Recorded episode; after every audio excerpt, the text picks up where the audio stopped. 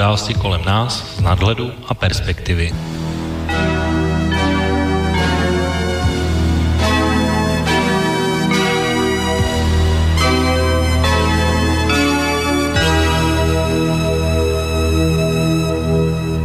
páteční podvečer, vážení posluchači. Dnes máme pátek 8. prosince 2017 a začíná se další relace Okénko. Dnešním tématem zůstaneme ještě v historii, ale tentokrát toto téma vybíral můj kolega Oto, který už je teď připravený na naší Skype lince. Ale ještě než mu dám slovo, co ho vedlo k tomu, proč vlastně vybral tohle téma, tak eh, to téma, jak jste určitě našli v programu, tak je druhá světová válka, jak se o ní nemluví. Tak jsem zvědavý, co se pod tím skrývá. Vlastně ani doteď úplně nevím, co se pod tím skrývá, ale jenom řeknu pár věcí zase tady v úvodu, než dám slovo Otovi.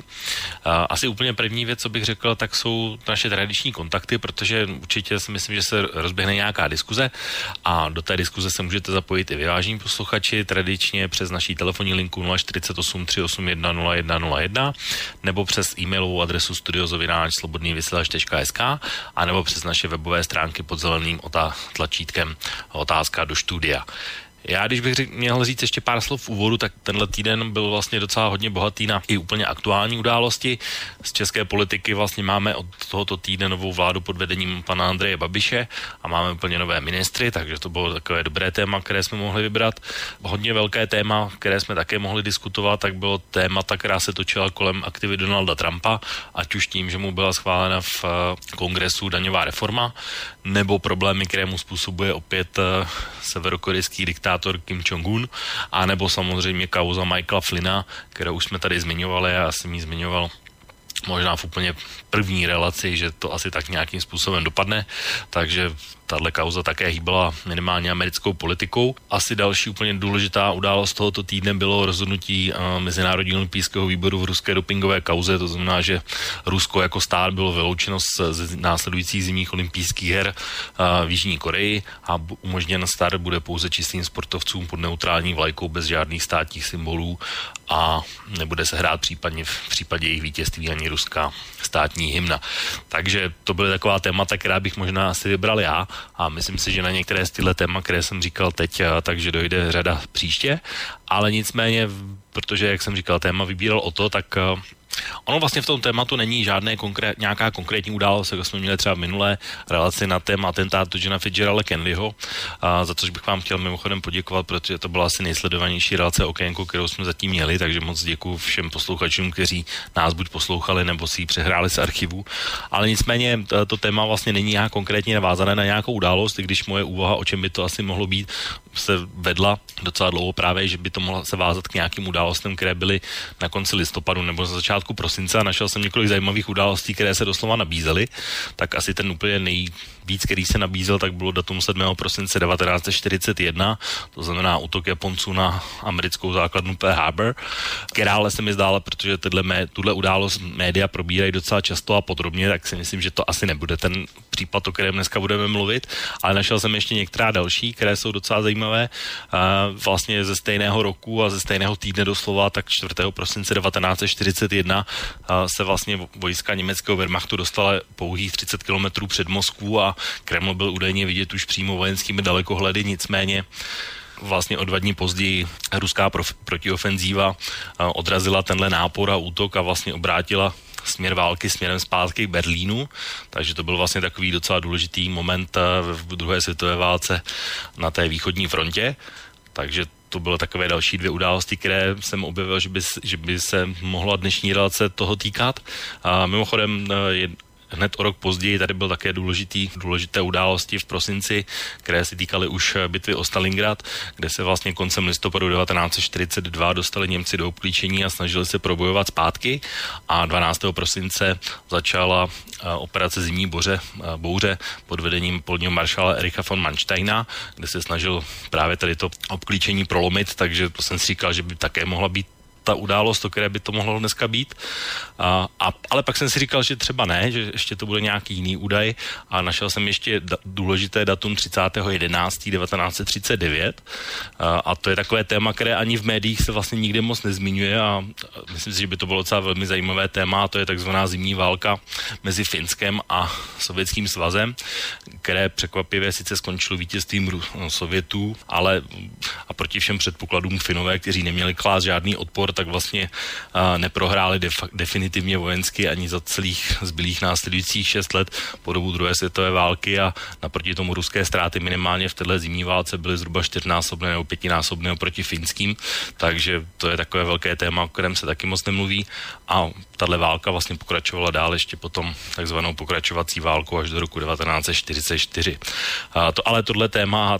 tahle válka je taková fústraní a moc se o ní nemluví. No a pak jsem si říkal, že kdyby byl o to určitě velmi profíkaný, tak by třeba zvolil nějaké, nějaké věci, které se týkají španělské občanské války z roku 1938, protože nedávno jsme tady se bavili o Katalánsku a o vztahu ke Španělsku, tak v prosinci 1938 frankisté zahájil mutnou invazi právě do Katalánska, kterou během dvou měsíců dobili na jaře nebo ještě v zimě v roku 1939 a od té doby vlastně Katalánsko je pevnou součástí Španělska, takže já jsem si říkal, že by to bylo tohle. No, uvidíme. No a potom poslední věc, kterou jsem se ještě objevil, kterou bychom se dneska mohli bavit, tak eh, ještě mi napadla taková, už není to úplně aktuální věc, ale stala se, kdy vlastně spoluzakladatel německé strany AFD Alexander Gauland, který mimochodem byl teď zvolený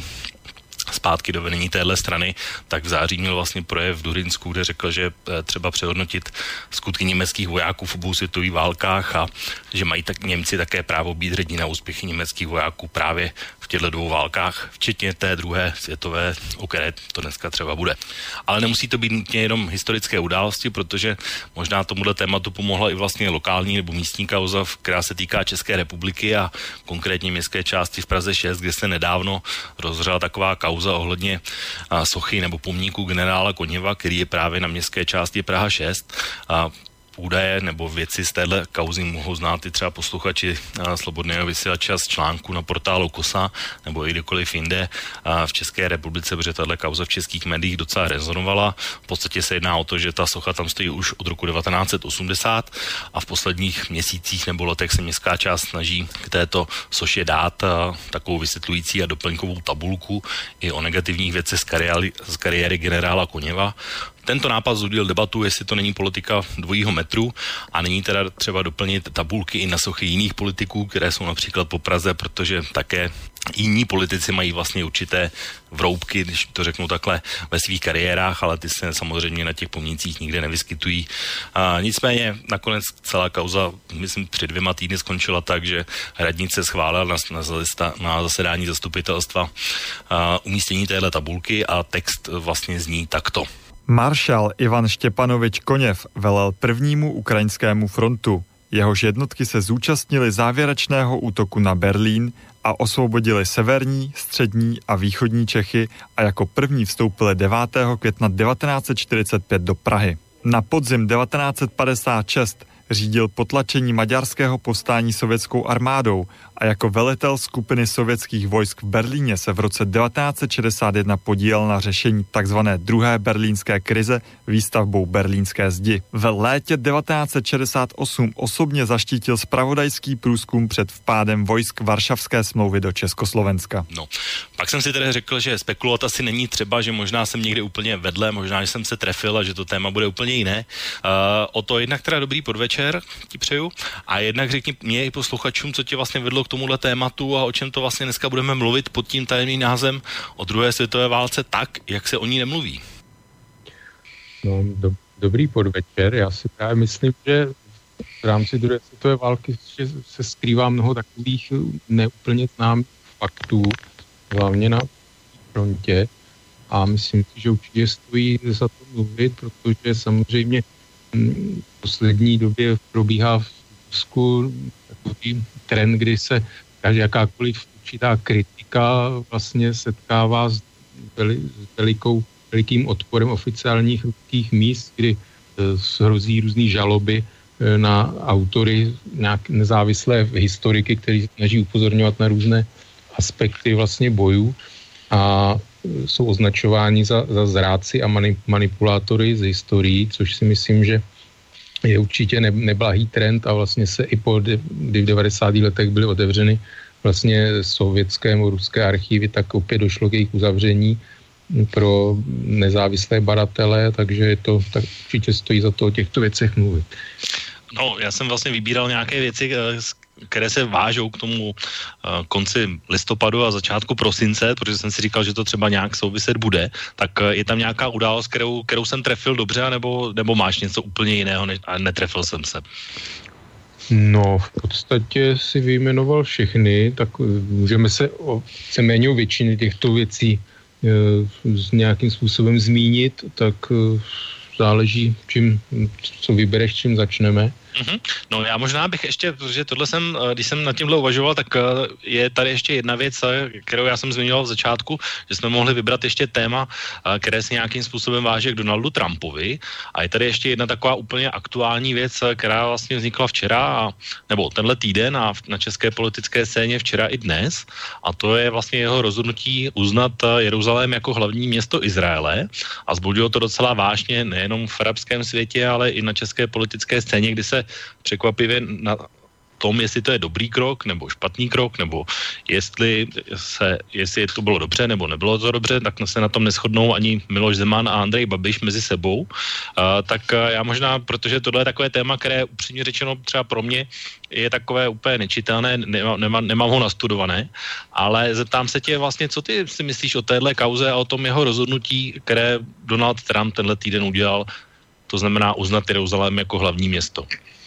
Izrael. Ještě bych řekl, že tento krok vlastně už v 90. letech schválil americký kongres a nikdy nebylo realizováno, což je poměrně zajímavá věc. Bylo to už za, za prezidentování byla Clintona. To znamená, že to není nějaká věc, která by úplně spadla z čistého nebe, ale samozřejmě, že ten krok byl tehdy vázán na dohody z Osla, kdy vlastně se zdálo, že mír mezi vlastně Izraelci a Palestinci nebo tažmo arabským světem je na spadnutí, ale víme, jak se ta situace vyvinula, že úplně k tomu smíření vlastně nikdy nedošlo, takže ten krok nebyl realizován. A dnes to vnímám tak spíš jako takové truc gesto Donalda Trumpa, aby ukázal, že on si jako americký prezident má, má moc a může, může prostě činit eh, autonomně rozhodnutí. A možná to souvisí i s určitou vnitroamerickou politikou, židovská lobby a tak dále, byť i ta je na tuto otázku rozdělená, protože ví, že to vyvolává velké vášně a už se ozvaly výzvy k další intifádě neboli povstání na palestinských územích a určitě náznaky už, už nastaly různé demonstrace a e, raněný, takže e, určitě to není, není pozitivní krok z hlediska klidu na středním východě a ten krok nemá prostě nějak, nějaký jaksi význam faktický, ale jenom symbolický, protože Jeruzalém je posvátné místo jak židů, samozřejmě křesťanů, tak i, i muslimů. A prostě muslimové, ty radikální, ty pro ně je Jeruzalém nebo palestince je Jeruzalém Eh, hlavní město Palestíny, jejich státu pro, řekněme, umírněné Palestince je východní Jeruzalém, eh, hlavní město jejich státu a naopak zase pro, pro skal, nebo jestřáby eh, v řadách Izraelců je zase Jeruzalém hlavním městem Izraele. To znamená, že je to velice ožehavá otázka pro obě strany a Donald Trump si myslím, že zkrátka vidí, že on když nastupoval do, do funkce, tak si představoval, jako, jak se řeklo, hrujínek válku zahraniční politiku, kde stačí tam poslat svého, svého zetě na Blízký východ a on tam prostě e, vyřeší problémy, které trvají desítky let na Blízkém východě, tak asi poznal, že, že to tak snadné není, tak eh, zkrátka chtěl, e, myslím si, že tak nějak hodil trošku vidle do, do blízkového procesu, který ale je stejně e, zablokovaný v době vlády Benjamina Netanyahu a vlastně žádné nějaké pokroky neprobíhají. No, ty, ty jsi říkal tam vlastně na začátku, že už vlastně o tomhle uznání bylo rozhodnuto kongresem v roce 95. Já teda uh, si myslím, že už taky něco pamatuju z hlediska politiky a pamatuju si, že v 90. letech byla vlastně taková mírová dohoda, kterou ještě podepisoval, myslím, Jáser Arafat a Isaac Rabin. A byl právě u toho Bill Clinton jako prezident. A myslím, že ta dohoda byla, v, ale teď nevím v jakém městě, myslím v Daytonu, nejsem si úplně jistý, ale myslím si, že tyhle tři lidi tam určitě u toho byli. A že to bylo... Bylo se o dohodách z Osla, pokud vím teda, tak ale samozřejmě těch jednání a úmluv tam bylo víc, ale Takové ale, já myslím, že, ale já si myslím, že časově, že tam ty tři, že tyhle by tam mít mohli a že to byli ti autoři. A vlastně Jicak Rabin jako premiér byl vlastně za tuhle do, dohodu vlastně byl na ní spáchan atentát, myslím o něko, hned o několik let později, a, takže, takže teď je spíš jenom otázka, uh, proč, uh, proč zrovna teď jako bylo nutné takhle rozhodnout, ale ty jsi to říkal, on vlastně ten kongres už to schválil před dvěma lety a vždycky prezident mohl to o půl roku, jakoby měl vždycky ochranou lhutu, kdy to mohl prodloužit a, a neudělat to.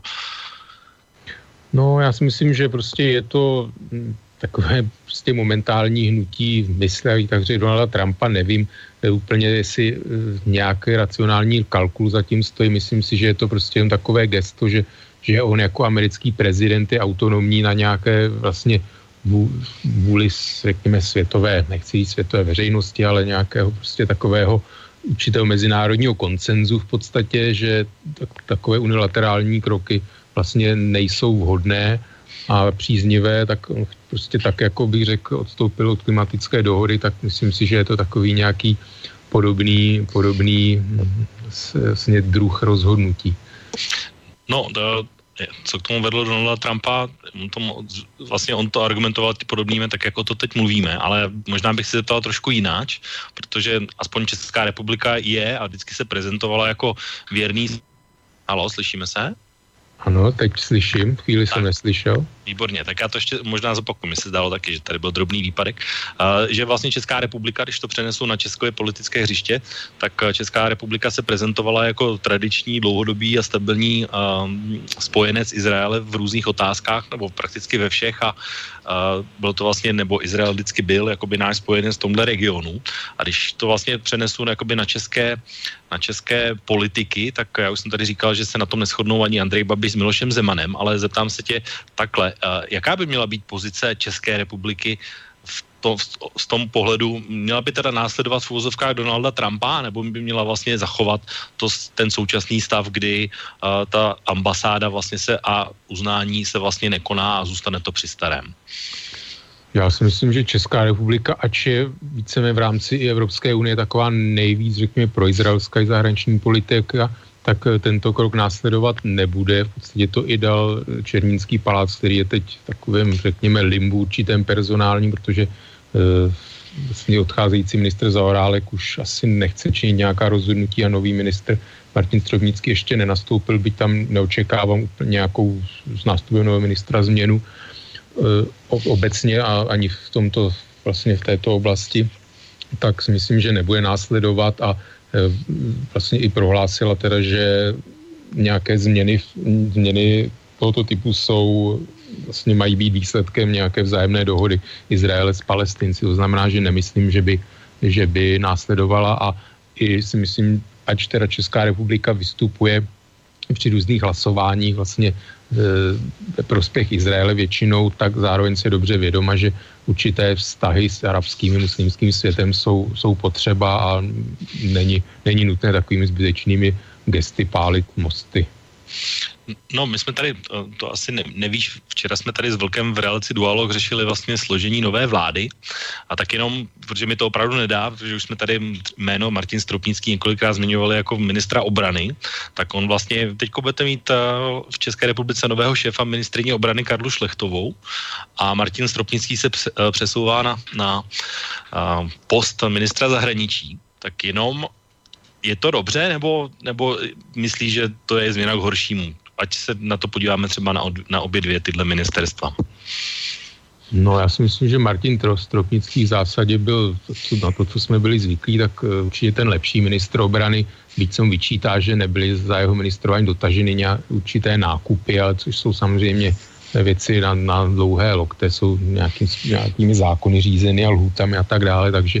nevím, jestli ta kritika v tomto směru je oprávněná, ale myslím si, že jako ministr obrany působil důstojně a měl určitý respekt, nebyly žádné skandály a tak dále, na které jsme byli zvyklé z minulosti. Ministrně Karla Šlechtová, nevím, bude se seznamovat s rezortem, údajně díky své vlastně praxi na ministerstvu pro místní rozvoj eh, má být nějakým způsobem schopná eh, administrátorka právě různých výběrových řízení a tak dále, ale ač si myslím, nebo nejsem a priori proti tomu, aby žena jako ta, ženy byla ministrině obrany žena, tak uh, určitě k tomu nemá, nemá nějaký vztah a bude se s rezortem delší dobu seznamovat a samozřejmě nevím, jak hodnotit eh, určitě část vlastně i vojenské, eh, ne, ne veřejnosti, ale vlastně vojáků a, a odborníků, tak samozřejmě bude mít i těž, těžko hledat určitou autoritu u nějaké části vlastně armády, takže ne, myslím si, že Martin Stropnický klidně mohl zůstat e, ministrem obrany, být samozřejmě otázka, kde by jakého ministra zahraničí by ano vlastně sehnalo, s tím, že vlastně Pavel Telička se s, s Andrejem Babišem ne, rozešel nepříliš dobrém a víme teda, mě to i osobně překvapilo, protože se mluvilo o tom, že i Martin Stropnický bude odsunut na, a myslím, že jsem to i v této ráci to zmiňoval, že bude odsunut na nějaký diplomatický post, protože e, se názvech na zahraniční politiku e, s Andrejem Babišem v mnoha věcech dost rozchází, takže pro mě to bylo i takové překvapení, byť musím říct, že z mého hlediska spíš příjemné. Dobře, tak teď jsme se možná dostali trochu úplně někam jinam, tak já uh, tuhle debatu trošku vrátím se zpátky k tomu, k té druhé světové válce. Uh, a možná asi bych k tomu použil takový ten oslý můstek v úzovkách ještě té kauzy toho generála Koniva, protože tam se nabízí hned několik propojení právě na tu druhou světovou válku. Uh, protože já že o tobě vím, že ty máš k téhle materii relativně blízko a, a i tu kauzu a, různé, eh, tu vojenskou kariéru generála Koněva určitě máš, si myslím, nastudovanou, tak je to, je to dobře, že tam ta cedulka je, anebo vnímáš ty zásluhy tak, jak o tom mluví ti, kteří říkají, že by ta socha měla zůstat tak, jak je a je tak, jak byla od toho roku 1980? No, tady je vůbec taková otázka obecná, jestli člověka, jak ho posuzovat, jestli stavět pomníky někomu za nějaký skutek, pakliže má za sebou skutky jiné, řekněme, horší, nebo které prostě jsou třeba z, z obecného hlediska tam je vůbec jak, jako určité skutky hodnotit. Jo? Kdo je hodnotí, samozřejmě to je věc, jako kde je nějaká objektivní pravda, realita, eh, kdo zastává jaké hodnoty takže ty si vyjmenoval právě to, co je na té tabulce, myslím, že že tam, že si nevýjmenoval, nevím, nesem to přeslech, že teda byl i vlastně u stavby berlínské zdi v roce to tam bylo, to tam bylo, je, tak ano. pardon, tak se omlouvám. Takže to jsou samozřejmě, pakliže teda nejsme sympatizanti s minulým vlastně režimem komunistickým, tak asi se na všechny tyto věci nedíváme, nedíváme pozitivně. Takže je otázka, co, co má převážit. Samozřejmě maršál Koněv eh, za druhé světové války. Eh, I, i, ta, I v rámci druhé světové války je to relativně kontroverzní osoba, protože on byl jeden z takových těch, eh, řekněme, vojevůdců, kteří nej, nejvíce nebo, nebo naopak nejméně hleděli na ztráty vlastních vojáků. Vysvětluje se to tím, že on sám vlastně nikdy nezažil vlastně válku z pozice obyčejného vojáka, nikdy nebyl v zákopech a neví, ne, neměl spíš pochopení pro utrpení vlastně obyčejného vojáka, jako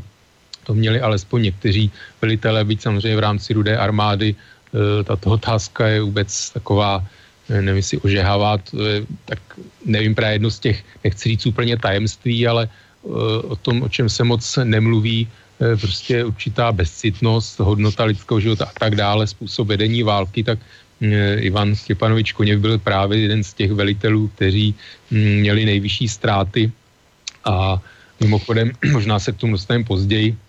on vlastně i upadl, upadl u Stalina v nemilost, který ho chtěl za obklíčení vojsků v Jazmy v říjnu 41 vlastně popravit a na přímluvu Žukova si to rozmyslel. A je právě zajímavé, že on byl vlastně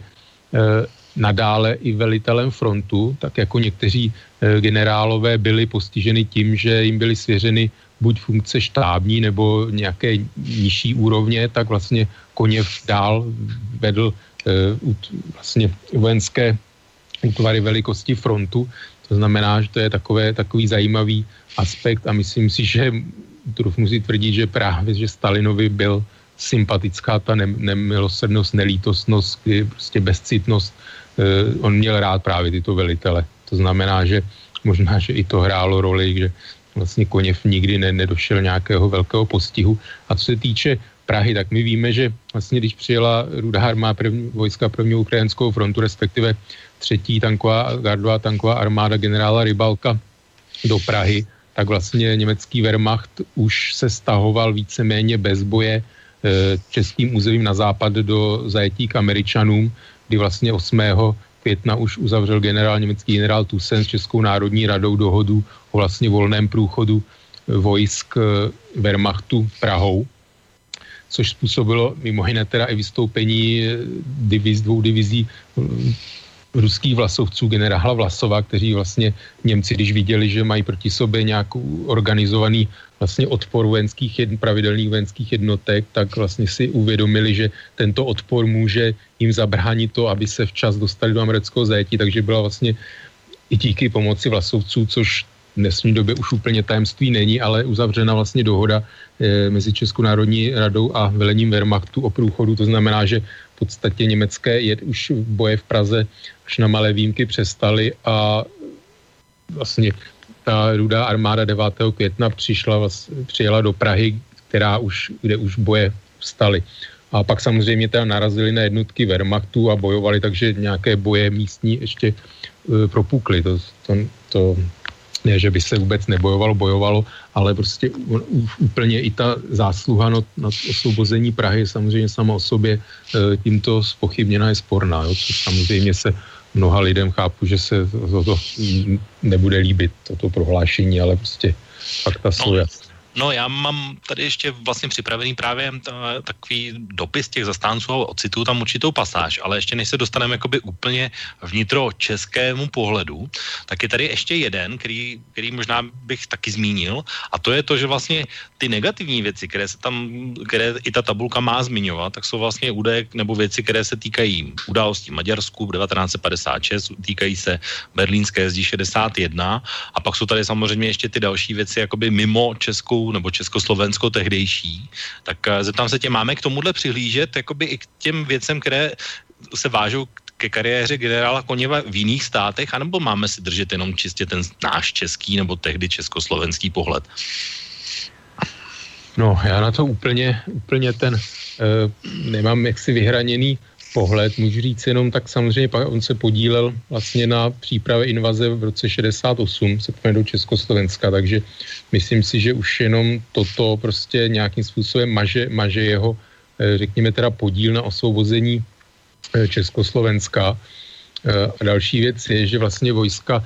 pod vedením Koněva vlastně i už v roce 45 odmítla opustit Československo. A to je vlastně věc, o které se, o které se málo ví, kdy vlastně až na američané řekli, že pak, když rudá armáda teda neodejde z Československa, tak američané zůstanou v západních Čechách, tak vlastně až pod, eh, řekněme, eh, pohrůžkou touto vlastně rudá armáda, došlo ke stažení rudé armády, byť samozřejmě netvrdím, že eh, to vlastně se mohl maršál Koněv úplně autonomně v tomto rozhodovat, ale on zkrátka byl vlastně velitelem sil rudé armády v roce 45 v Československu. To znamená, že to je zase ještě další, další věc, kterou asi bychom mohli mohli brát v potaz. No, eh, ono vlastně ještě to osvobození i z mého pohledu se třeba netýká jenom Prahy, protože uh, tak, jak se velmoci domluvili, a, ale vojska generála Koněva reálně obsadila nebo osvobodila, když to řeknu takhle, osvobodila zhruba dvě třetiny území Československa, prostě naprosto nesporně. U té Prahy samozřejmě je to tak, jak si říkal ty a mohla být asi a podle všech historických pramenů osvobozena dříve a Američany, ale díky uh, vlastně dohodě mocností k nedošlo a oni vlastně zůstali na té demarkační linii za Plzní, dejme tomu. Uh, ale uh, i tahle zásluha jakoby toho generála Koněva, nejenom když to nebudu brát jenom co se týká Prahy před takový neuralic, neuralický bod, uh, jestli válka skončila 8. nebo 9. ale beru to jenom čistě matematicky, že vlastně osvobodil zcela doložitelně většinu území Československa tehdejšího. No, to nevím úplně, jestli je to číslo správné, protože Slovensko kompletně bylo vlastně osvobozeno druhým a čtvrtým ukrajinským frontem a i pokud vím, tak druhý ukrajinský front vlastně osvobodil Brno, Jižní Moravu e, a čtvrtý ukrajinský front vlastně Severní Moravu, takže nevím, jestli úplně dvě třetiny, tam, tam si myslím, že to úplně to číslo bych nepodepsal. A samozřejmě to, co pak se dělo na jich od Prahy a tak dále, kde víme teda, že ještě u Milína 11. května proběhla taková jakoby závěrečná větší, nechci říct bitva, ale vlastně taková větší potička mezi sovětskými vojsky a Wehrmacht, nebo rudou armádu a Wehrmachtem, samozřejmě, ale to byly takové dozvuky, takže to už samozřejmě nebyla taková úplně klasická, řekněme, osvobozování, ale víceméně takový eh, osvobození nebo zábor území, prostě postup na území víceméně už bez boje, takže eh, tam bych úplně to tak netvrdil, ale samozřejmě nechci spochybňovat, že mm, oběti, oběti vlastně osvobození řad rudé armády a tak dále, ale nemyslím si, že dvě třetiny Československa, myslím, že první ukrajinský front eh, neosvobodil, notabene si, že vlastně velkou část západních Čech, téměř celé západní Čechy a velkou část jižních Čech osvobodila vlastně americká armáda, takže, ale myslím, že to není úplně, úplně podstatné. Eh, já si myslím, že ty zásluhy, řekněme, na, to, na tom osvobození Československa v podstatě jsou druhotné, protože samozřejmě kdy, v době, kdy cházelo k těmto operacím, tak samozřejmě eh, vojska maršála Šernera, milionová armáda, samozřejmě v českých zemích ještě byla nesnad nedotčena, ale velice silné uskupení, ale v podstatě mm, už eh, to byly otázky, otázka dní, kdy vlastně došlo k ukončení, ukončení druhé světové války vlastně oficiálním ze strany německého velení, takže samozřejmě to už byly takové operace, nevím jestli za pět minut, pět minut po dvanácté, jo, to znamená, že ty zásluhy bych hledal, eh, bych hledal u konkrétně maršála Koněva eh, spíš teda předtím u Vyselsko-Derské operace, Lvovsko-Sandoměřské operace, eh, řekněme operace Rumiance v pobytě u Kurska a samozřejmě u berlínské operace.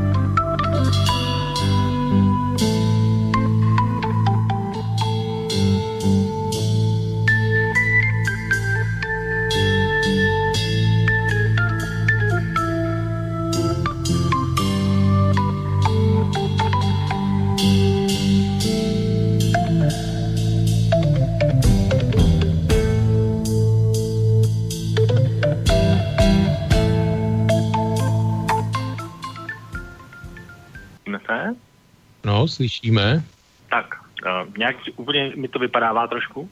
Já nevím, co se tady děje teď poslední asi tak 10 minut nechápu, tak nějak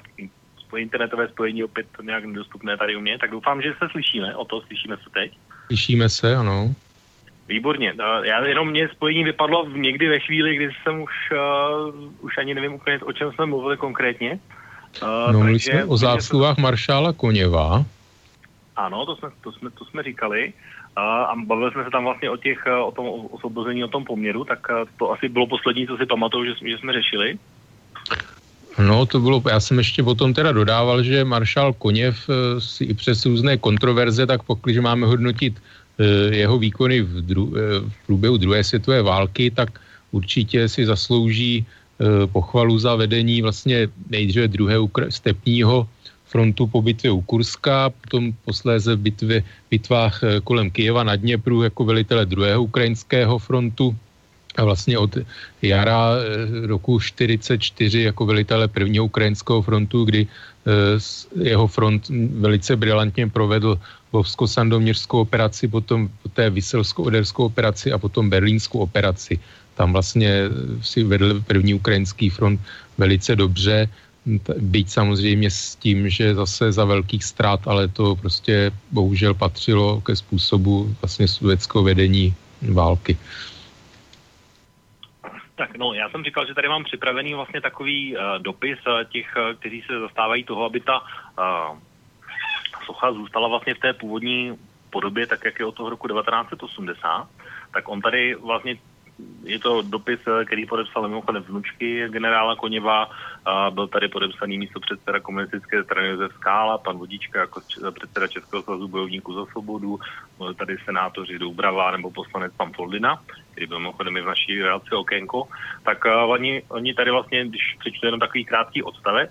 tak je tady, že uh, snaha znesvětit jeho památku vyvolává rozhořčenou reakci napříč českou i zahraniční veřejností. I na dnešním setkání zazněly nejen česká a ruská, nýbrž také izraelská státní hymna.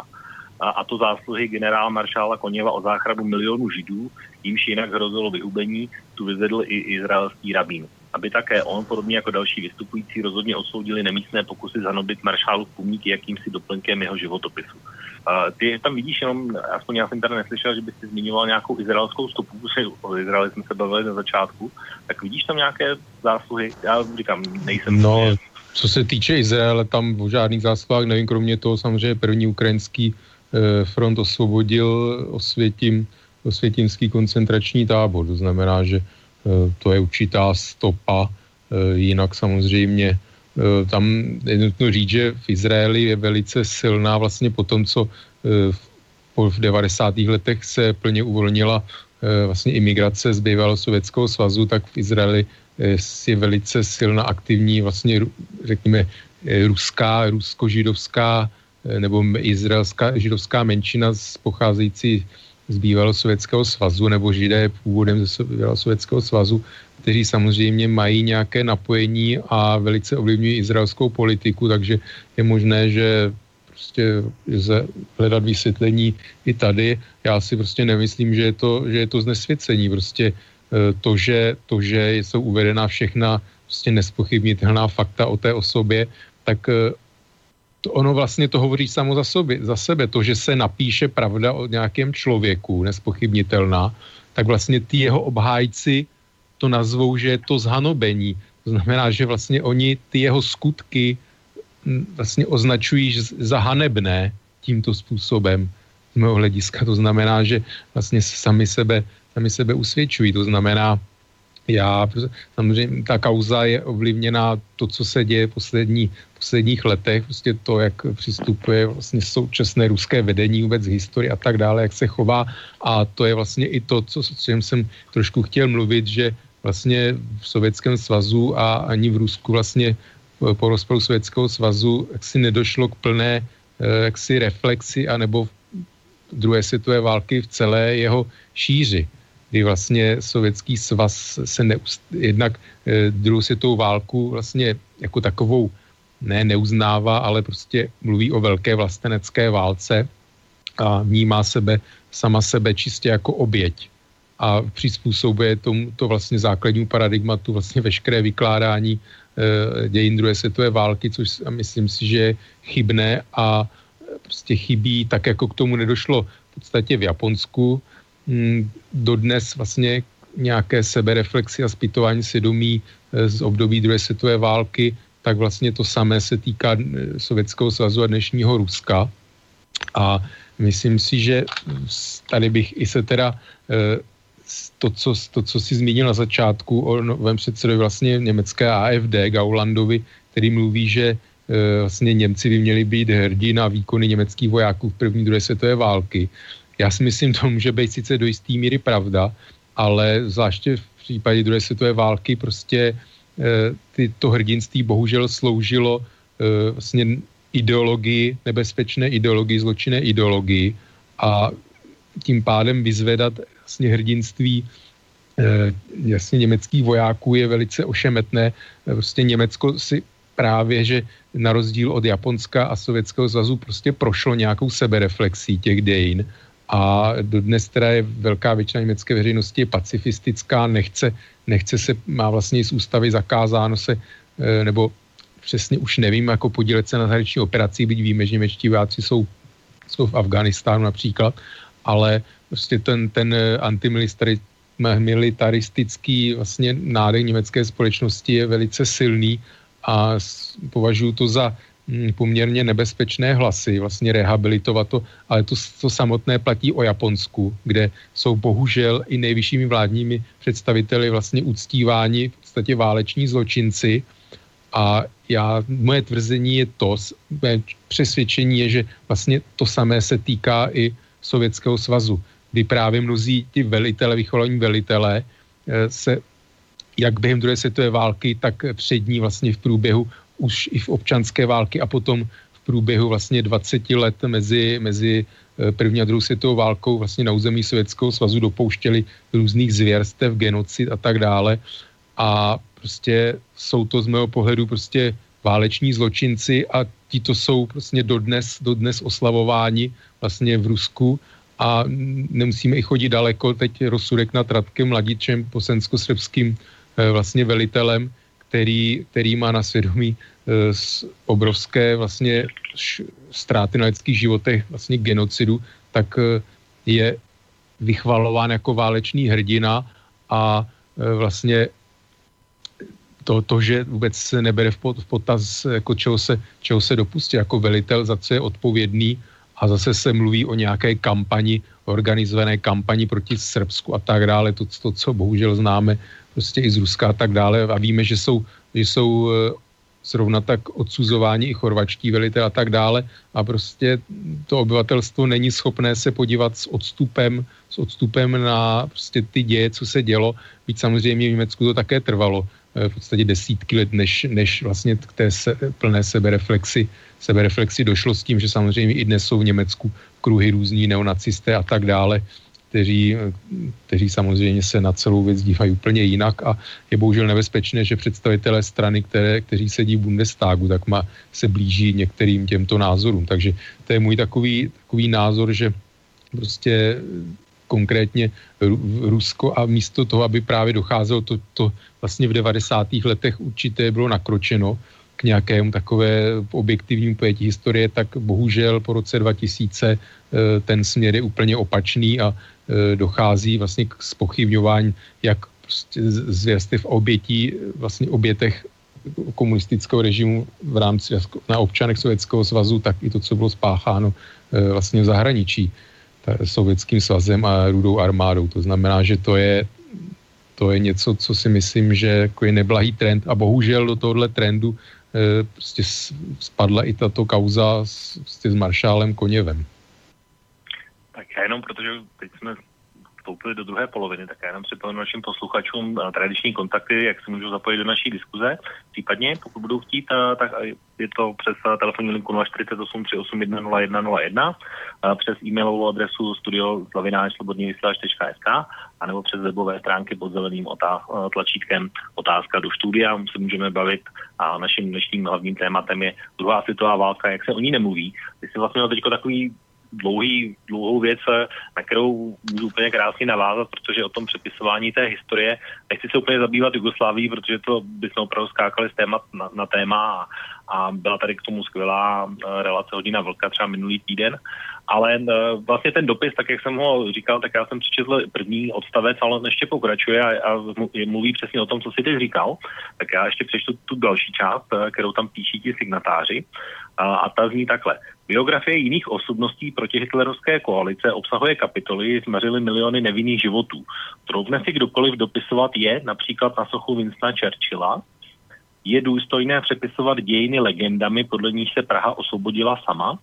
a rudá armáda jakoby přišla k hotovému, to je vlastně něco, co si taky zmiňoval, a uzavřelo by velení okupačních vojsk, již se na našem území stále nacházel více než milion, příměří s domácím odbojem, pokud by se k Praze nesměřovaly vítězné divize rudé armády. Právě ta se o porážku fašismu zasloužila rozhodující měrou a přinesla největší oběti i za naše osvobození. Pokusy tuto hrdinskou epopeji zničit, ba znesvětit její památná místa, dodatky, načí si politickou objednávku, dnešní politickou objednávku, zdůraznuju, jsou vrcholem nevkusu. Tak tady, tady bylo takových několik okruhů, o kterých bychom se určitě mohli bavit a je, to, je tam vlastně spoustu otázek i právě na to, o čem jsem mluvil. Tak uh, trouf, já když použiju jednu větu z toho, tak troufne si dneska někdo dopisovat uh, například uh, různé dodatky na suchy Winstona Churchilla,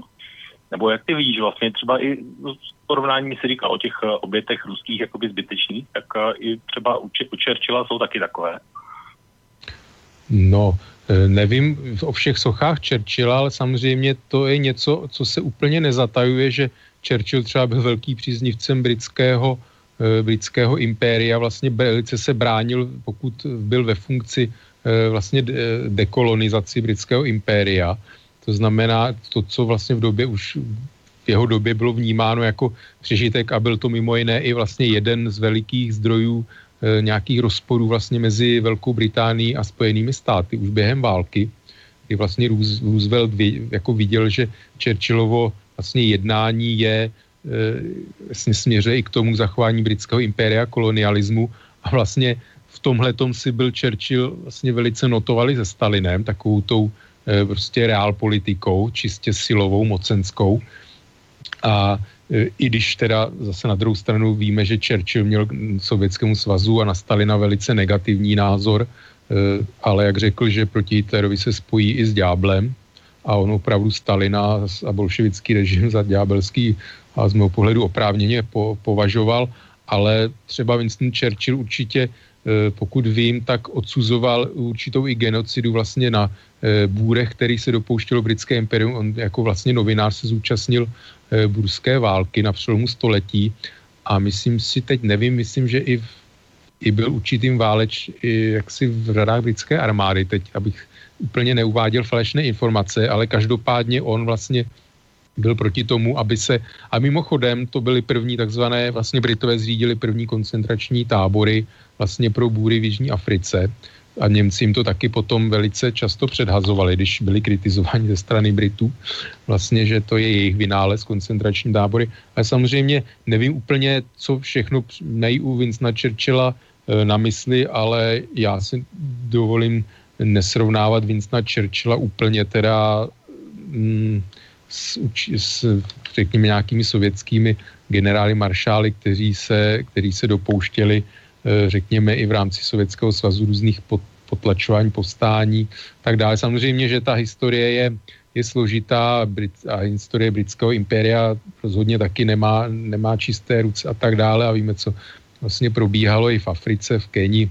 Tanzánii různé ze strany Velké Británie, eh, nevím, jestli úplně nazvat genocidy, ale takovými opravdu zacházením s domorodci eh, velice špatným, takže samozřejmě, že, ale já si myslím, že je to zajímavé, protože Britové Churchilla zvolili největším Britem historie a Rusové, pokud vím, Stalina, jo, tak já si myslím, že určitě bych Stalin, teda, pardon, Churchill ne, není tím úplně takovým masovým vrahem jako Stalin, ale samozřejmě, že Churchill také má, má za sebou určité, řekněme, negativní stránky jeho vlastně zápisu historie a i jako vrchního nebo veli, vlastně velitele, dá se říct, britských, britského válečného úsilí má za sebou také spoustu omylů, i jako lord, první lord námořnictva během první světové války, Dardanely a podobně, ale myslím si, že to jsou věci, které se nějakým způsobem netutlají a neupozadují a jsou vlastně ve všech eh, vlastně publikacích a knihách o Churchillovi. To znamená, že já bych to úplně mm, si nesrovnával a pokud by se někde měla nějaký výčet zásluh, případně, eh, případně hm, nějakých negativních skutků Vincenta Churchilla, tak já určitě nejsem proti, aby se, aby se tam uvedly i, i negativní za, vlastně věci. No, to je právě to, o čem na to se chci právě zeptat, že vlastně u Churchilla přesně jsou ty hloubky v úvozovkách, jak jsem o tom mluvil na začátku, tak jsou, samozřejmě jsou, ale nikdo, nikdo politicky neuvažuje o tom, že by tyhle vroubky napsal na nějakou sochu uh, Churchilla ani v České republice, ani když půjdete před britský parlament v Londýně, tak tam samozřejmě žádnou takovouhle vysvětlující tabulku nenajdete. A to je právě to, jakoby, jestli to není takový to, o čem tady mluvíme často, že to je vlastně taková politika dvojího metru, jakoby, že na jedné straně třeba, když to dáme do personální roviny Koněv versus Churchill, tak uh, u Koněva tu cedulku tam chceme z nějaké jestli politické objednávky nebo z nějakého důvodu prostě mít a dát ji tam. A u Churchilla, i když o tom víme, že to není žádný svatý a má ty vroubky, tak o tom ani nemluvíme, ani o tom neuvažujeme a ani tam nedáme. Tak uh, to je vlastně ten problém. Tak já si myslím, že u Churchilla v podstatě, jestli v Praze máme, pokud vím, Churchillovo náměstí, já si nejsem jistý, jestli tam má svou sochu vlastně Churchill, pravděpodobně ano. Tak my, myslím, že tam snad tabulka, kromě stručného popisu, prostě ani, ani není. Já nevím, nechci, nechci zase říkat, mluvit o věcech, o kterých, kterých si nejsem jistý, ale například vím, že Churchill mimo jiné, eh, nebo respektive Stalin navrhl, navrhl aby vlastně byli všichni německí důstojníci vlastně popraveni na Češ, Churchill vlastně reagoval, jako, že to je asi nějaký vtip a velice jako takový odsuzoval podobné výroky, byť si sám nebyl jistý, jestli to stali myslí vážně, ale prostě s, s Churchill třeba, když těžko srovnávat eh, Koněva a Churchilla, a když budeme srovnávat Churchilla a Stalina, tak uh, si myslím, že to jsou uh, neporovnatelné osoby. Stalin mimo jiné na sjezdu komunistů řekl, že chce zbavit vlastně sovětské občany Eh, zbytečného balastu, jako je svědomí. Jo. To znamená, že skutečně Stalin to já prostě pro mě člověk jako osoba opravdu mm, bezskrze skrz na skrz negativní to, že se zasloužil o industrializaci Sovětského svazu, což přispělo vlastně Sovětský svaz byl e, schopný nějakým způsobem jako z, pře, nést tu hlavní tíži vlastně bojů proti hitlerovskému Německu, ano, ale prostě jako člověk eh, pro mě Stalin je, je zrůda. Je zrůda skutečně prostě naprosto bezcharakterní, bezcharakterní člověk, což si myslím, že o Churchillovi rozhodně nemůžu říct, byť eh, s, s, můžu, jako s jeho různými výroky a postoji, názory můžu nesouhlasit, ale určitě bych ho e, neoznačil takovým slovy jako Stalina. Mhm. Tak, já protože to, tohle by byla opravdu hodně dlouhá debata na, na tohle téma a pohledy jsou na to samozřejmě různé a my jsme se dostali od toho českého na to, že jak Stalina vnímají dnešní Rusové je samozřejmě diametrálně odlišné a říkal si to, že se zvolili jako největšího Rusa a mají k tomu asi evidentně své důvody a... Přestože to byl Gruzín. To asi evidentně. No, to myslím jako by v Rusku, protože no, jako máme my největšího Čecha, tak oni mají největšího Rusa v podstatě Stalina a Putina a to jsou vlastně dvě největší osoby, které takhle vnímají v dnešní dny podle různých průzkumů. Ale uh, já vlastně ještě bych, bych se vrátil k tomu generálu Konivovi, tady ještě jedna záležitost, o které se moc nemluví a kterou bychom asi probrat mohli a, a je tam takový rozpor, aspoň tak podle uh, toho, tak jak se o tom mluvilo dřív a tak jak uh, potom ty historické prameny se ukázaly a to je a má to vlastně v podstatě návaznosti na slovenské posluchače, respektive Slovensko, a to je bitva na Dukle. Uh, vydával se hodně dlouho, jako by, že to byl historický důležitý moment uh, a vlastně vstup uh, vojáků Rudé armády na území Československa. Nicméně různí pamětníci říkali, že to úplně nebyla selanka, tak jak se to dávalo historicky podle těch různých popisů. Jak ty se díváš vlastně na tu Dukelsko, uh, Dukelský Karpatsko-Dukelskou operaci. Tak, ano, ano, to bylo to slovo. No, tak vlastně na tu operaci a na tu bitvu právě na Dukle. No, tam bych začal jenom tím zase, zase takové prostě historické kliše, které nám bylo vnuceno vlastně komunistickým režimem. Protože pokud právoplatně v roce 44 podkarpatská Rus prostě náležela Československé republice a první samozřejmě, že jednotky 4. ukrajinského frontu dříve stouply na území podkarpatské Rusy, než jednotky vlastně sovětské a československé k eh, dukelským průsmykem. Jo. To znamená, to je takový to první zase, jak jsme mluvili, z jiného pohledu, takže to, tohle bych uvedl asi na začátek. To, že potom prostě rudá armáda prostě zabrala území podkarpatské Rusy a vůbec se sovětské velení pak jak si to vzalo jako fate a kompli, prostě hotový fakt a vůbec se odmítalo, jakým způsobem o tom bavit a československá vláda prostě sklapla podpatky a, a prostě bylo ticho po pěšině, takže to už je jenom tady k tomu osvobozování a tak dále, jako Československé republiky, taková celkově poznámka. Druhá věc je, to samozřejmě nebyl úplně Koněvův, eh, nebo výmysl, to, to prostě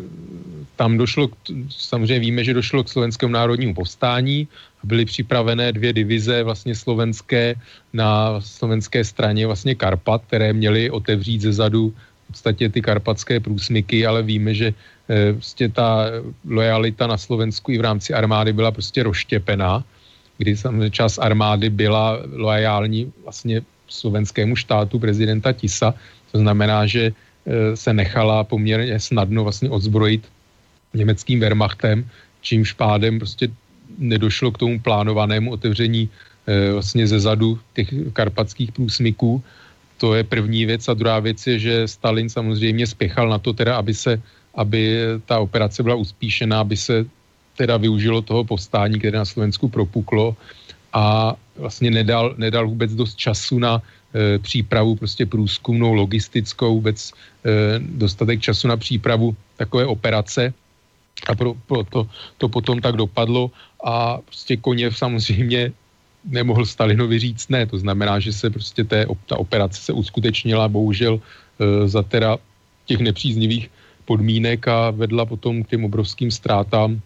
jak teda v řadách vlastně e, rudé armády, tak, e, tak v řadách, v řadách vlastně československých vojáků, ale nutno říct, že vlastně na této operaci se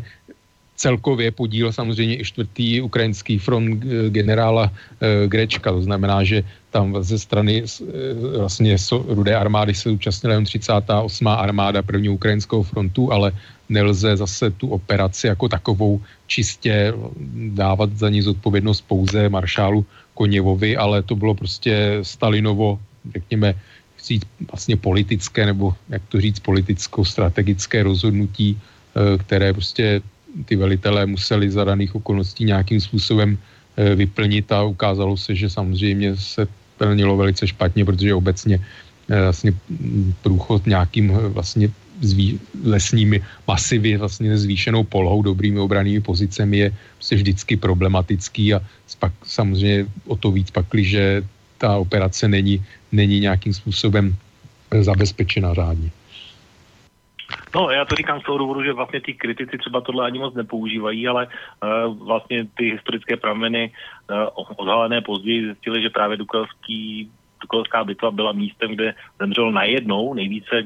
českých nebo československých vojáků najednou na jednom místě, což se mluví asi zhruba o dvou tisících obětích, které vlastně vznikly jenom proto, protože generál Koně věděl, že ta výměna těch eh, původních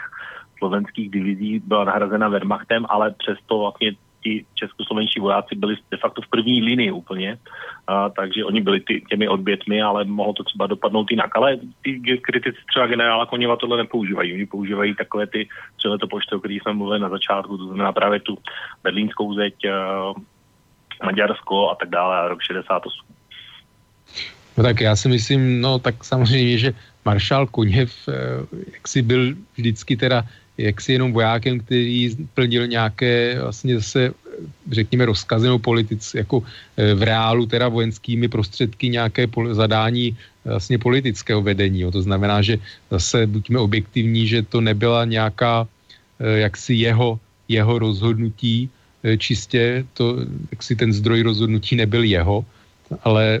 pak, když on byl vykonavatelem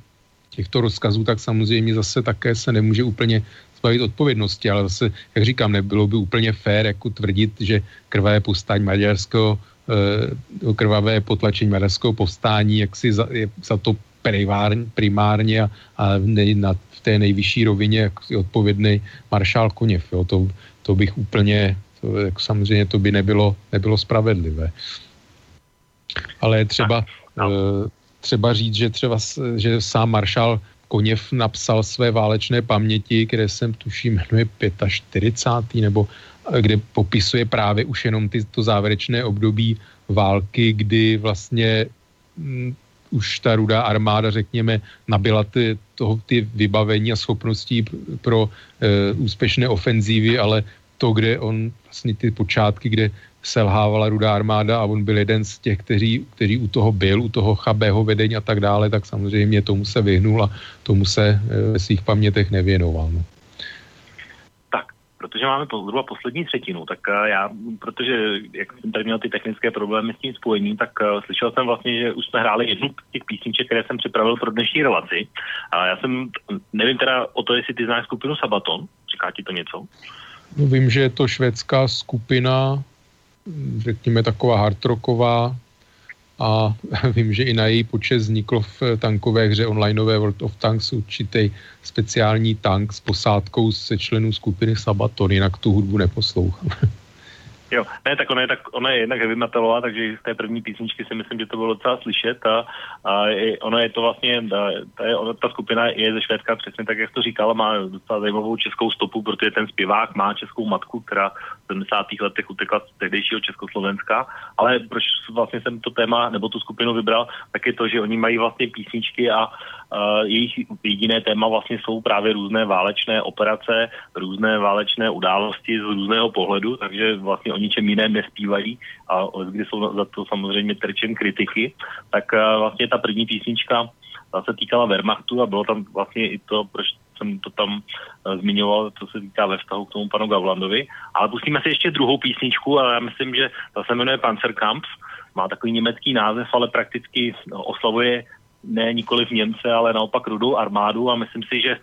úplně jednoduše pro posluchače a i pro tebe nebude vůbec problém zjistit, o jaké, že ty válečné události se to uh, v téhle písnice zpívá, protože to je hned téměř v prvním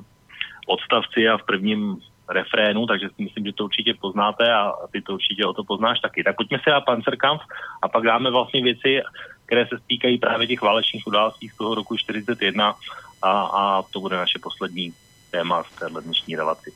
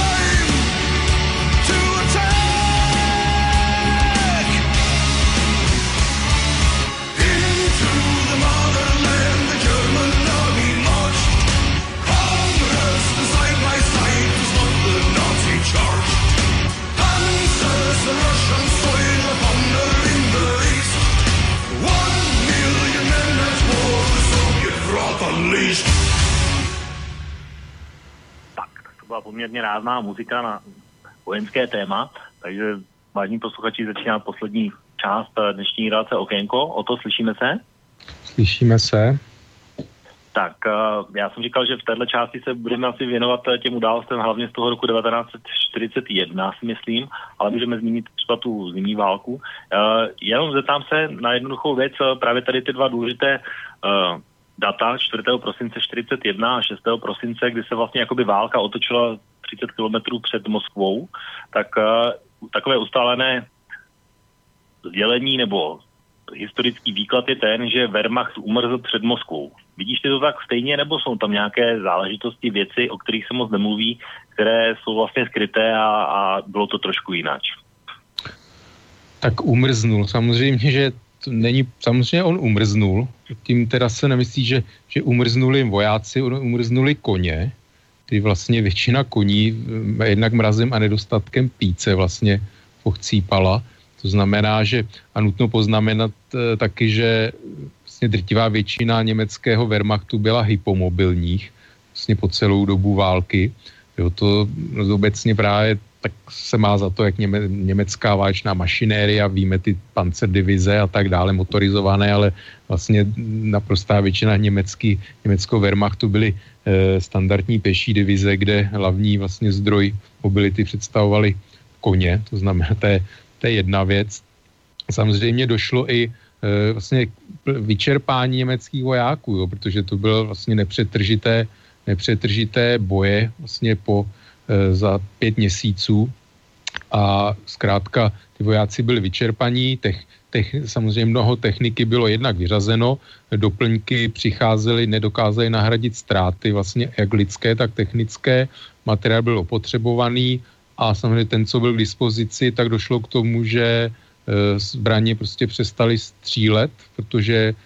mazivo zamrzlo, kaučuk vlastně německý, eh, vlastně pryš se byla natolik tvrdá, že prostě přestala plnit svou, svou roli a zkrátka vlastně Němci eh, ztratili v velké míře vlastně schopnost vůbec vést válečné operace, jak po technické stránce, tak i samozřejmě z hlediska toho, že nebyli vůbec připraveni na, na ruskou Eh, tvrdou zimu, která zrovna ten, ten rok byla jedna z těch velice, velice tvrdých, takže eh, je to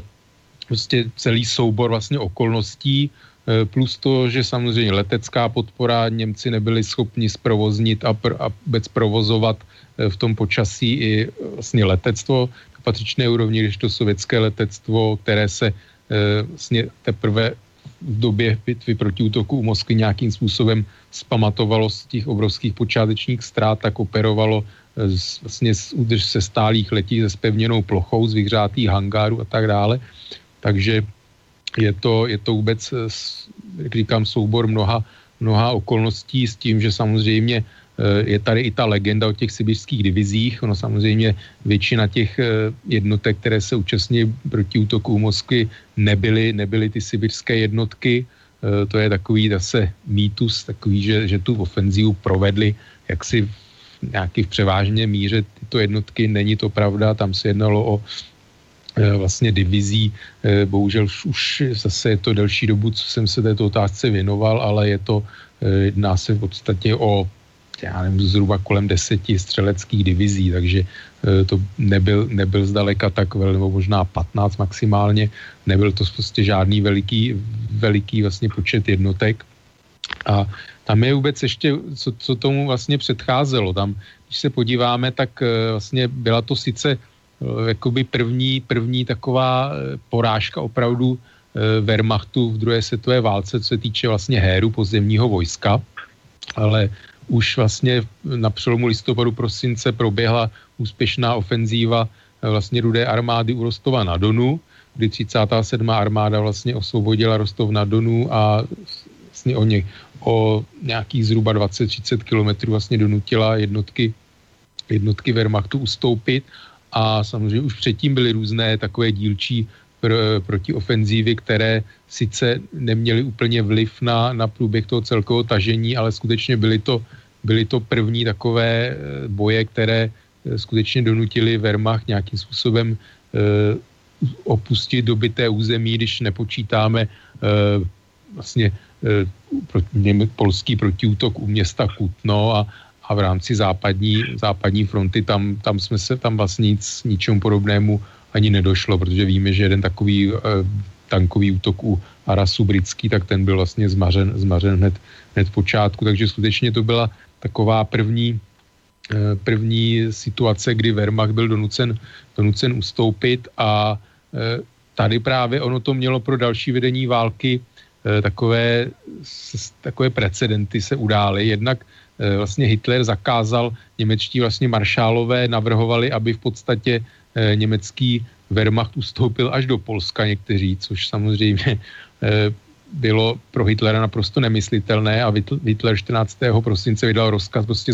zákaz ústupu s tím, že vlastně německé, německé jednotky se opevnili v různých městečkách a vesnicích jako takové opěrné body, kde měli nějaké zázemí, mohli se zachytit a vlastně tento Hitlerův rozkaz eh, zabránil úplnému rozkladu e, vlastně německého pozemního vojska na, na vlastně moskevském směru. A Hitler si z toho vzal po naučení a vlastně podobné rozkazy potom vydával e, i za naprosto jiných situací, e, kdy vlastně různá města označoval za za opevněná, kde vlastně ty posádky se měly zuby nechty držet a tím měli vlastně jaksi ofenzívu rudé armády tímto způsobem zhatit, což pak vedlo k tomu, že e, spoustu německých vojsk byla vlastně obklíčena, zlikvidována celkem zbytečně. A e, tohle prostě byl takový e, něco, co se Hitler, jakoby tento rozkaz zabránil rozkladu, tak pak ho prostě používal používal bez ohledu na situaci a velice tím vlastně znesnadňoval německým velitelům vlastně vést nějakou efektivní pružnou obranu. Jo. To znamená, že to je ještě takový jeden do budoucna. A co se týče Mělo to i návaznost na bitvu o tom u Stalingradu, kdy vlastně u Cholmu a hlavně u Děmiansku vlastně došlo k obklíčení e, několika německých divizí, které vlastně v tom obklíčení dokázali měsíce vzdorovat a nakonec byly vyproštěny a byly právě zásobovány letecky tyto divize a vlastně u Děmiansku zhruba se jednalo asi o 50 tisíc vojáků, to znamená, že o necelé dva armádní sbory 16. německé armády a Hitler právě, eh, nebo Gering to použil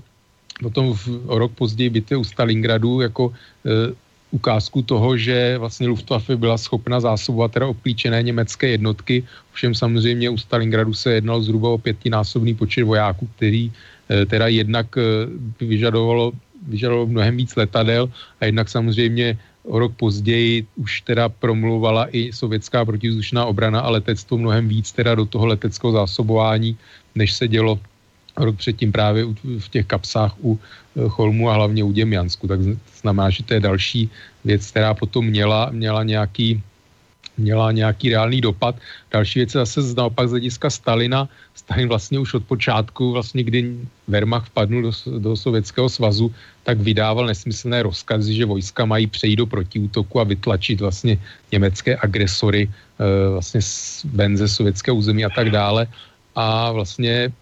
ta, tento nemístný, řekl optimismus a velké oči eh, měl i v době bitvy u Moskvy, kdy byly vydávány právě takové e, dalekosáhlé rozkazy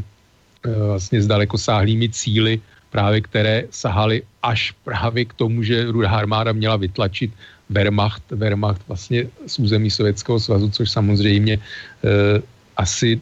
si nebylo, nebo určitě nebylo v silách rudé armády, protože rudá armáda v té době eh,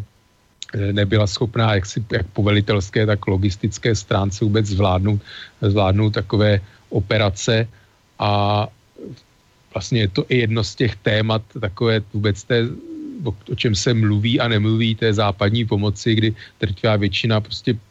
úspěchu pozdějších vlastně sovětských vojsk byla umožněna i díky tomu, že vlastně západní spojenci dodávali e,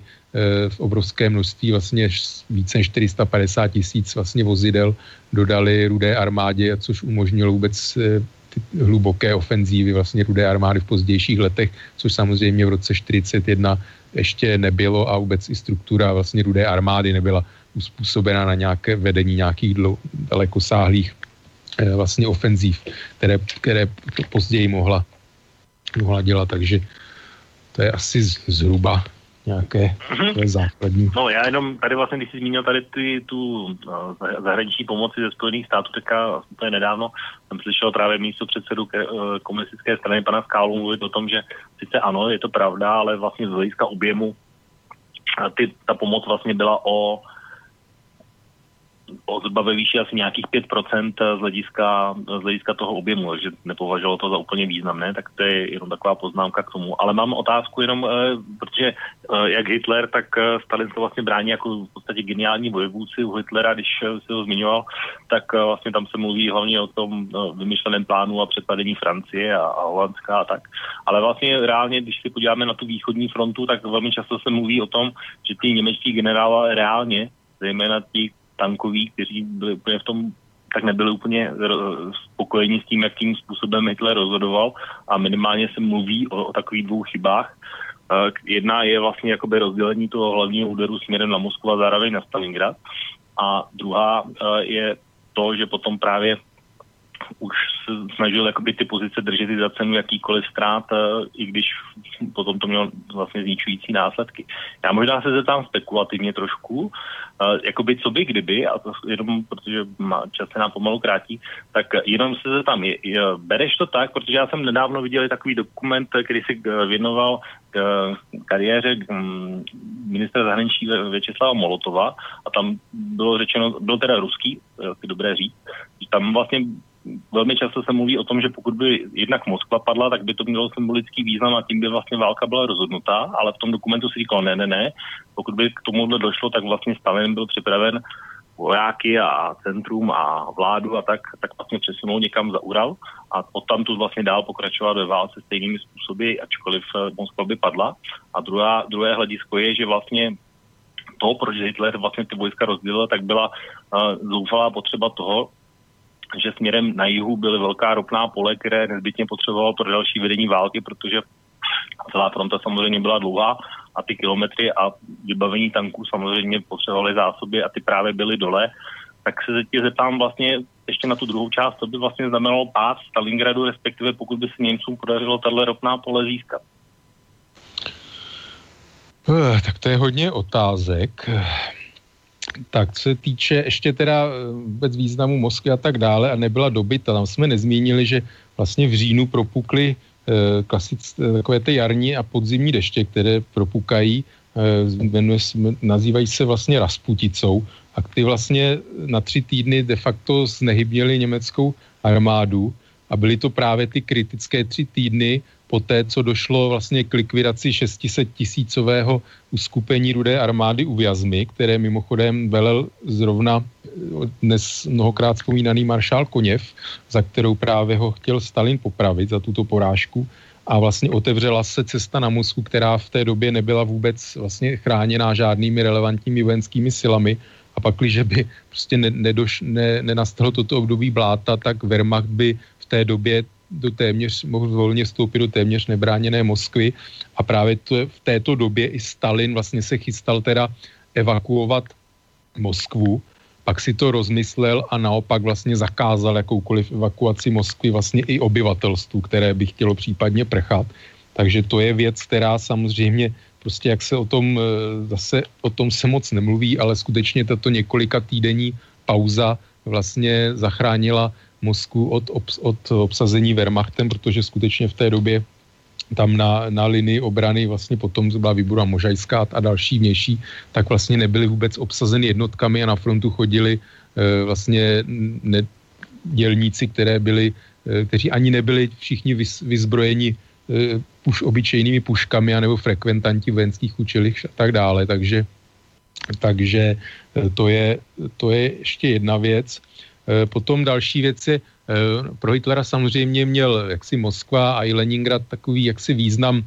jednak symbolický, samozřejmě to byly i průmyslová a eh, vlastně populační centra, ale Hitler válku vnímal především jako souboj ekonomik a věděl, že jich, především Ukrajina a potom vlastně ropné pole na Kavkaze, to jsou, to jsou ty rozhodující cíle.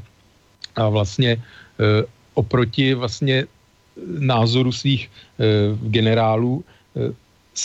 nařídil druhé tankové skupině generála Guderena právě, aby se odklonila z moskevského směru a pomohla skupině armád jich vlastně dobít Kijev. A to se považuje taky za další vlastně rozhodující, rozhodující kdy vlastně prvé, kdy září vlastně se na centrální frontě e, tam německé síly se byla takzvaná bitva u Smolenska, kde teda rudá armáda poprvé vlastně zastavila Wehrmacht, nějakým způsobem došlo velice tvrdým bojům vlastně na, zhruba na linii řece Dněpru, známá je teda i e, bitva o město Jelňa, které samozřejmě to byl určitý výběžek do sovětských liní a e, rudé armádě se podařilo tento výběžek zacelit, ale ve stejné době vlastně e, byla ta jednak ten odpor z rudé armády, ale jednak to, že vlastně ty německé síly byly rozptýleny a ty jedna část těch kleští na tom středním sovětském vlastně úseku fronty byla směřována na jich, aby pomohla obklíčit vlastně eh, zase sovětské, sovětské jednotky bránící Ukrajinu, především Kiev a víme o tom, že zase tam došlo 600 tisíc zajaců vlastně došlo eh, za Kijevem, eh, víme, jak se, se role Stalina a tak dále, kteří odmít, který odmítl vydat souhlas vlastně k ústupu, vydat Kijev bez boje, tak dále. Takže to je zase další z takových těch rozhodujících kroků, kde vlastně zase to září chybělo v tom potom v tom postupu na Moskvu. A jinak, co se týče e, Moskvy, tak samozřejmě byl tam velká část průmyslu, bylo to populační centrum, politické a tak dále. Já si myslím, že pro vývoj války všem případný bylo rozhodující to, že to byl velký eh, vlastně dopravní úzel, kdy dobytí Moskvy by v podstatě došlo k rozetnutí sovětské vlastně obrany fronty celkové linie na dvě části a byl by de facto ztracen vlastně sever, včetně Leningradu, sever vlastně té sovětsko-německé fronty, kdyby velice téměř jisté, že by padl Leningrad a samozřejmě pak by došlo k velkému uvolnění německých sil, které, které by mohly být eh, vlastně přesměrovány na jiné úseky a víme, že kolikrát potom ty bitvy rozhodovaly, rozhodovaly poměrně, řekněme, kdy byly na vážkách, tak prostě nějaké další posily pro Wehrmacht mohly ty bitvy vlastně zvrátit ve prospěch německých sil, takže tam je otázka, vlastně on sám Hitler předpokládal, že to nejzaší postup má být vlastně linii Archangelsk eh, a Strachaň, vlastně zhruba pro, po linii řeky Volhy. Ono samozřejmě můžeme mluvit o tom, jak teda eh, sovětské velení vůbec jako si počínalo velice katastrofálně v roce 41 a potom i v roce 42, ale zase je třeba zmínit obrovský, řekněme, úspěch s přestěhováním sovětského právě průmyslu, kterým došlo vlastně na Ural a vlastně do řekněme, azijské části Ruska. To byl vlastně obrovský úspěch logistický a tak dále, samozřejmě za, za jaksi obětí a tak dále, velkých eh, prostě kdy se dělalo ve dne v noci a tak dále, vyčerpání všeho, ale tak... To, o to omlouvám se, omlo, omlouvám se, musím ti do toho bohužel skočit, protože omluvit bychom se o tom sice mohli, ale už nemůžeme, protože čas naší relace právě vypršel tak uh, říkali, jsme, říkali jsme tady spoustu věcí, na které já bych ještě určitě musel reagovat, ale, ale už fakt čas opravdu nemáme. Ale já myslím, že teď ty příští dvě relace, které budou, tak budou takové bilanční, takže můžu slíbit, že to, čemu jsme ještě nedošli, nebo to, co se nám nevešlo do těch relací a ještě budeme pod, považovat za nutné odpovědi, tak odpovíme. Ale v tuhle chvíli děkuji za účast dnešní relaci. Není zač, těším se na slyšenou tak naslyšenou a určitě se vážení posluchači s vámi a za dva týdny opět s relací Okénko se těším naslyšenou také s vámi a bude to 22. prosince, dva dny před Vánoci. Takže přeju příjemný zbytek dnešního večera i víkendu a za dva týdny naslyšenou. Táto relácia vznikla za podpory dobrovoľných príspevkov našich poslucháčov. I ty sa k ním môžeš pridať. Viac informácií nájdeš na www.slobodnyvysielac.sk Ďakujeme.